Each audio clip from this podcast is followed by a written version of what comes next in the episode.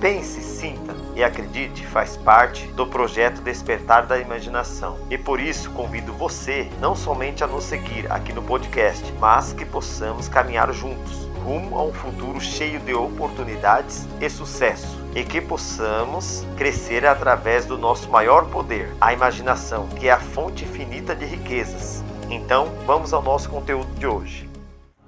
Aprender sempre. Podemos escolher o que semear, mas somos obrigados a colher aquilo que plantamos. Continue se destacando pelo seu talento e vença pelo esforço. Se você quer ser feliz por um instante, mova-se. Mas se você quer ser feliz para sempre, tome atitude todos os dias.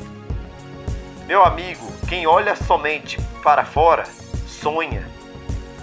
Quem olha para dentro, desperta sua mente a vitória. E cuidado ao dizer alguma coisa. Cuide para que suas palavras não sejam piores que o seu silêncio.